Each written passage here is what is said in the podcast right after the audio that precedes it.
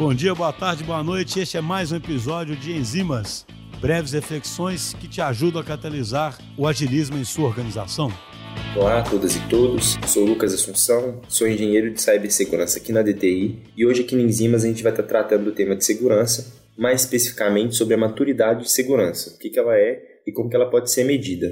Antes de fazer essa reflexão, é importante a gente observar algumas coisas do nosso cenário político e econômico, e para isso eu vou recorrer à pesquisa TIC Empresas, que é uma pesquisa que é feita desde 2005, e assim bem por alto ela vai medir ali, vai analisar como que é a adoção de tecnologias, né, de ponta por parte de empresas privadas, aí, né, seja tecnologias de internet das coisas, né, ou tecnologias de segurança, né, que é o que a gente vai analisar aqui. Uma das perguntas, né, que a pesquisa faz é se a empresa discutiu riscos de segurança digital em alguma reunião. E na pesquisa de 2021, 41% das empresas alegaram que discutiram esse tema.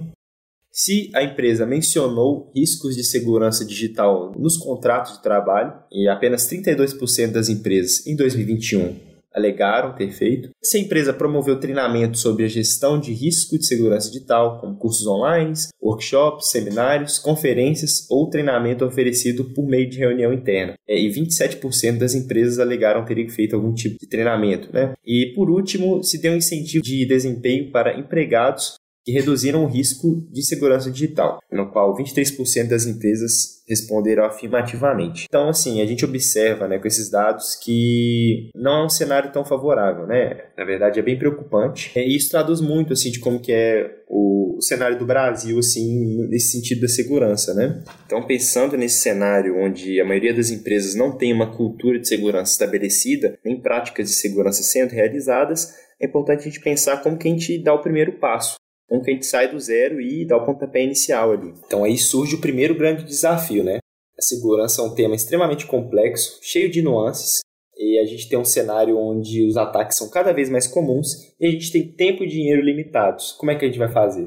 E assim, não existe uma receita de bolo do que fazer, mas existem algumas ações que são importantes de serem tomadas, né? Posso listar algumas aqui, não necessariamente numa ordem de prioridade, nem nesses moldes, mas o estabelecimento de um comitê de segurança com pessoas ali da parte técnica, da gestão, da arquitetura, ali com o intuito de criar as políticas e os padrões internos que vão ser seguidos por toda a organização.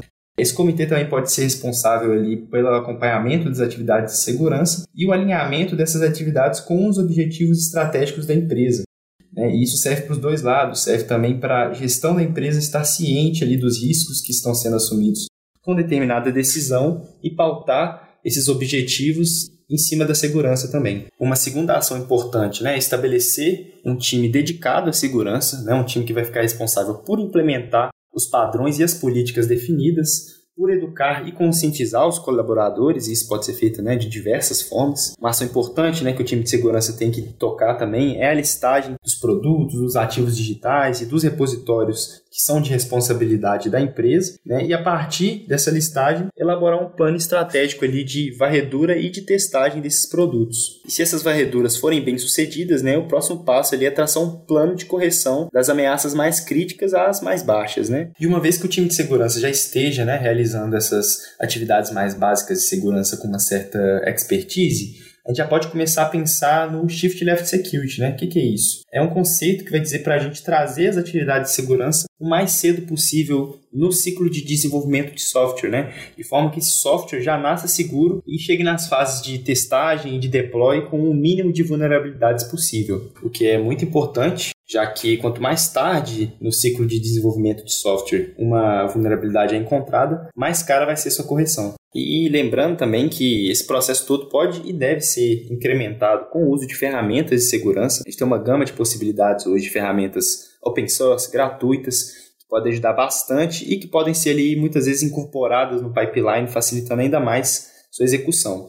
Só é importante denotar, né, que essas ferramentas não podem substituir a testagem humana, né, que vai achar os problemas estruturais mais aprofundados de cada aplicação. Então tá, Lucas, já fiz todas essas ações, já tenho um time de segurança que é dedicado, já tenho um comitê de segurança, já tenho políticas e padrões definidos. Qual que é o próximo passo? E eu diria que agora o mais importante é não deixar a peteca cair, né? É manter essas atividades de segurança já estabelecidas e aprofundar cada vez mais essa percepção de segurança dentro da organização. E nisso, diversos materiais aí online podem ajudar, né? Por exemplo, o NIST Framework, que vai oferecer uma série de políticas e diretivas de segurança que vão deixar a operação mais próxima possível das práticas de mercado. A gente tem o OASP, que é o Software Assurance Maturity Model da OASP, que vai ali estabelecer um sistema de medição da maturidade de segurança dos mais diversos pontos ali da operação de segurança, seja na governança, no design, na implementação, na verificação. Ele vai estabelecer níveis de maturidade para que você entenda qual que é o seu estado atual. E bom, por hoje é isso que eu tenho para dizer. Não é fácil colocar essa quantidade, complexidade de conteúdo, né, em tão pouco tempo.